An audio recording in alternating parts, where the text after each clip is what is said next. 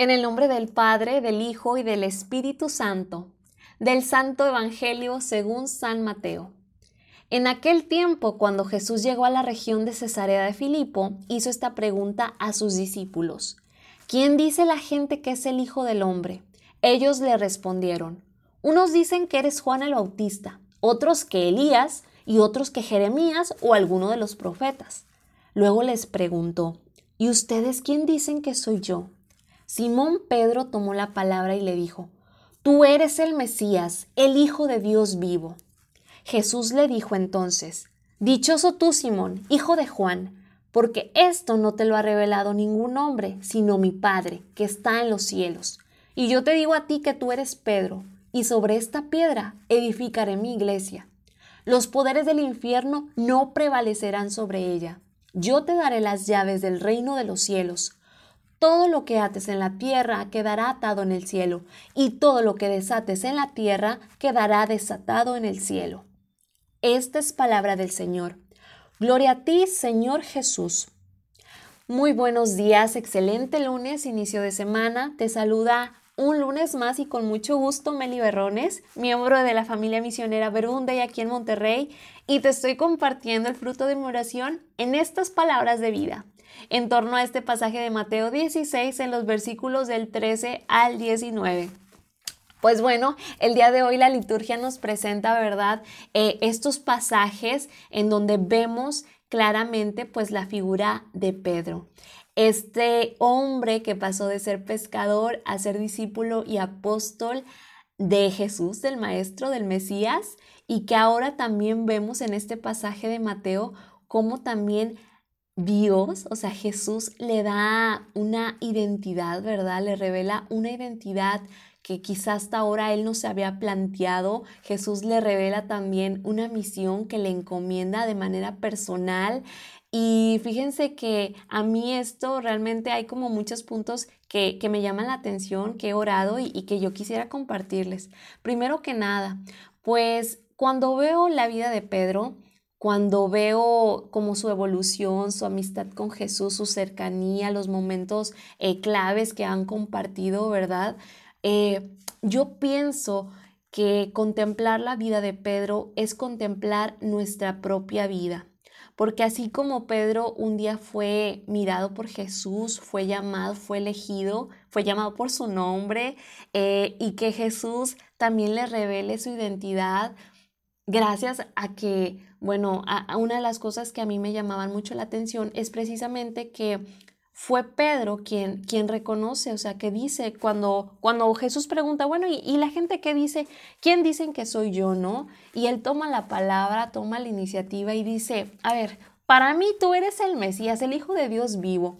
Y Pedro, yo en ese momento reconozco que no lo dice como una palabra que escuchó o de dientes para afuera, sino que Pedro ya venía haciendo experiencia de la presencia, no solamente de un amigo, no solamente de un maestro, no solamente de ahí, de un predicador chido que se encontró por el camino un día, sino que estaba haciendo la experiencia viva de convivir con el Hijo de Dios, con el Mesías. ¿Por qué? Porque Pedro le acompañaba, porque Pedro observaba en Jesús eh, a este hombre que tenía palabras de vida, este hombre que le daba la vista a los ciegos, este hombre que le daba la vida a aquellos que, que se habían ya muerto.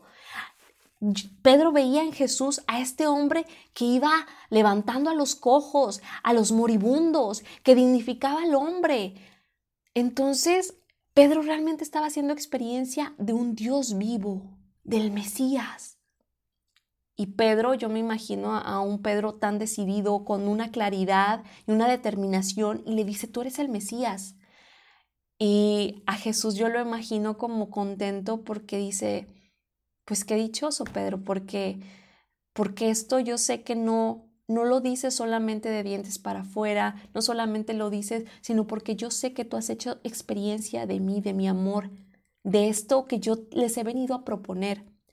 Y creo que en este pasaje podemos vernos reflejados cada uno de nosotros. Jesús también nos llama personalmente. Jesús también, en el momento en que nos encontramos con Él, Jesús también nos revela una nueva identidad, nos revela su plan, sus sueños grandes para con nuestra vida. Y una de las cosas que a mí me encanta es que Jesús, así como asume la vida de Pedro, porque sabemos que Pedro, hombre, no era una perita en dulce, tenía lo suyo, un humano al final cuentas, ¿no? Como tú, como yo, limitado, frágil, un cacharro de barro, a veces titubeante, a veces inseguro, a veces temeroso, a veces egoísta, a veces orgulloso. Y sin embargo, Jesús sabe de quién se ha fiado. Jesús confía en el hombre para llevar a cabo su misión, su proyecto. Jesús no nos pide, eh, no nos ofrece, eh, no nos ofrece una empresa pequeña. Jesús nos nos pide emprender con Él una cosa grande, algo poderoso, algo grandioso, y no a nivel humano, ¿no? Sino a nivel celestial, a nivel eterno. Jesús nos pide entrar en la empresa del reino de Dios. Y Jesús se confía, confía en Pedro y pone en sus manos las llaves del reino de los cielos. En él, en él, en la persona de Pedro, inicia la comunidad cristiana inicia la iglesia, inicia esta comunidad, esta fraternidad del reino de Dios. Y yo digo, wow, yo no sé si Pedro era consciente de lo que se le estaba confiando en ese momento. Yo, yo, aseguro que Pedro no, no, no, estaba como al 100% seguro de, de lo que le decía Jesús. Y seguramente cuando Dios nos habla a nosotros de esos sueños, de esos proyectos grandes que tiene con nuestra vida, seguramente a veces no nos la creemos, a veces no nos cae el 20 hasta que vemos que Jesús de verdad va en serio. Y yo al orar, al ver la figura de Pedro, no puedo más que agradecer esta confianza que Dios tiene en nuestra vida, de la trascendencia con que mira nuestra existencia, de que a pesar de nuestra limitación, de nuestra fragilidad, de nuestras dudas, de nuestras inconsistencias propias de, nuestro ser humano, ¿verdad? Aún así nos ve capaces del reino, nos ve como colaboradores capaces de construir su proyecto de salvación. Y pienso también en la figura de Pedro, en, su en la responsabilidad que le caía, pero también en la valentía de asumirla, aunque no supiera exactamente lo que le venía. Y en la primera lectura, ¿verdad? Se nos presenta este pasaje de Pedro 5, del 1 al 4, y ahora vemos a un Pedro, ¿verdad? Que ahora habla en carne propia de lo que implica seguir a Cristo.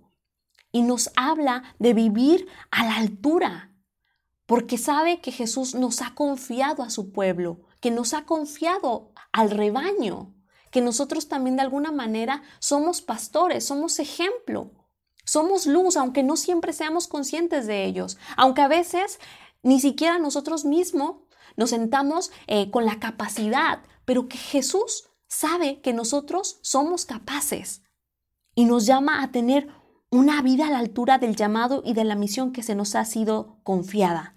Una misión que no nace de nosotros mismos, una, una misión que viene del corazón del Padre, que a su vez la ha confiado a Jesús y que Jesús es como, una, es como un, un, relevo, ¿no? Una antorcha de, bueno, ya llegué, ahora vas tú, córrele, échale, échale para adelante. Nosotros somos también Pedro, nosotros también somos esos, esas personas elegidas, miradas, a quienes también se nos confía el proyecto de Dios. Nos llama a ser testimonio genuino y generoso de la vida entregada. Jesús, que podamos creernos, sentirnos llamados de esta invitación que nos haces a colaborar contigo, que viendo a Pedro, nosotros también nos sintamos abrazados por tu proyecto, que sepamos que tienes la mirada puesta en nosotros y que nos llamas a también nosotros ser constructores de una iglesia más fraterna, más humana, más auténtica, más libre, más parecida a ti.